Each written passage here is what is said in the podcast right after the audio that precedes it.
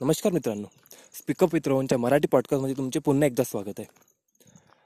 कालची गोष्ट आहे काल सकाळपासून माझं झालं असं की साडेआठ नऊची गोष्ट होती तेव्हापासून मोबाईलची रेंज अचानक गेली. इमर्जन्सी कॉलच लिहून येत होतं सिम कार्डवरती माझं एअरटेलचं सिम कार्ड आहे असं त्यावरती पाहिलं मी पण इमर्जन्सी कॉल येत होतं. शेवटी मी खूप प्रयत्न केले पाच सहा वेळा मोबाईल स्विच ऑफ करून पाहिला दोन तीन वेळा त्यामधलं मोबाईलमधलं सिम काढून परत टाकलं पण काही फरक दिसला नाही. आणि बाजूच्या दादांना दाखवलं होतं त्यांचं एअरटेलचं सिम त्यांचं चाललं होतं. माझ्याच माझ्या सिममध्ये फॉल्ट होता तर काय तर. शेवटी राहिलं तर राहिलं पूर्ण दिवसभर काल मोबाईल माझा बंदच होता. आता ते कालचाच तो एपिसोड जो होता पॉडकास्ट एपिसोड मी तो बाबांच्या मोबाईलमधून नेट घेतलं हॉटस्पॉट घेतला आणि त्यावरून अपलोड केला. तर आज बारा वाजता मग मी आज साडे अकरा बाराची गोष्ट आहे. मी तिकडे दुकानामध्ये जायचं ठरवलं किंवा दुकानामध्ये जाऊ मोबाईलचे आणि पाहू नेमकं झालं काय तर. कारण अचानक रेंज गेली म्हणजे काय? तर बाबा गेले होते शाळेमध्ये.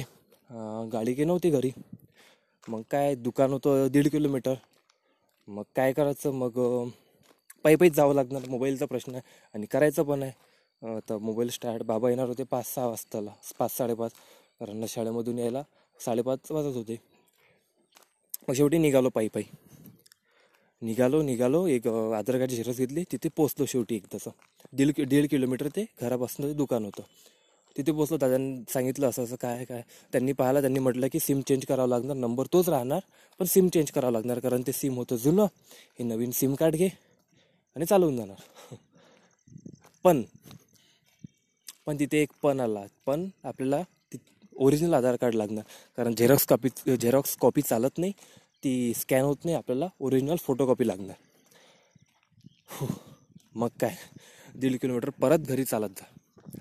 आता परत जेव्हा चालत गेलो ना तेव्हा खूप राग आला. परत जात असताना खूप खूप राग आला की यार मी काय केलं कसं? म्हणजे आधीच जर घेऊन आलं असणार काय काय काय? खूप सारा राग आला डोक्यामध्ये.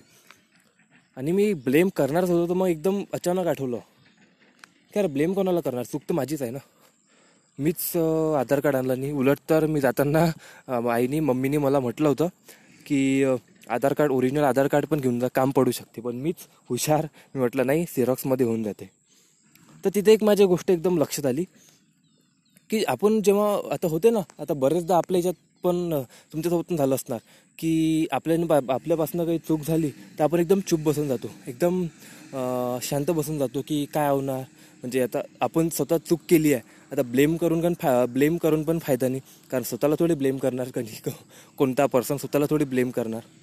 तर तिथे एक माझ्या लक्षात आलं की यार म्हटलं असं जर आपण बाकींच्या विषयी केलं तर? जसं आता आपली चूक झाली आपण म्हटलं यार माझी चूक झाली आता काय करू शकतो? जे झालं ते झालं. पण हाच जर विचार आपण प्रत्येकाच्या वेळेस केला तर एखाद्याने एखाद्याची इकडून चूक झाली म्हणजे त्याने बाय म्हणजे जाणून नाही केली त्याने त्याला माहीत म्हणजे चुकून त्याने चुकी केली एखाद्या व्यक्तीने तर आपण एकदम रागावतो एकदम हे करतो. तेव्हा जर आपण हा विचार केला तर ठीक आहे चूक झाली झाली. मी जर चूक केली असती तर मी एवढं आता फॉर तेच मी जर चूक केली असती तर मी तर स्वतःवर एवढं ओरडलं नसतो. मग त्यावर त्याच्यावर का बरं ओरडू? का कारण की तो माझा ऐकते म्हणून? का कारण की त्याच्यापासून चूक झाली?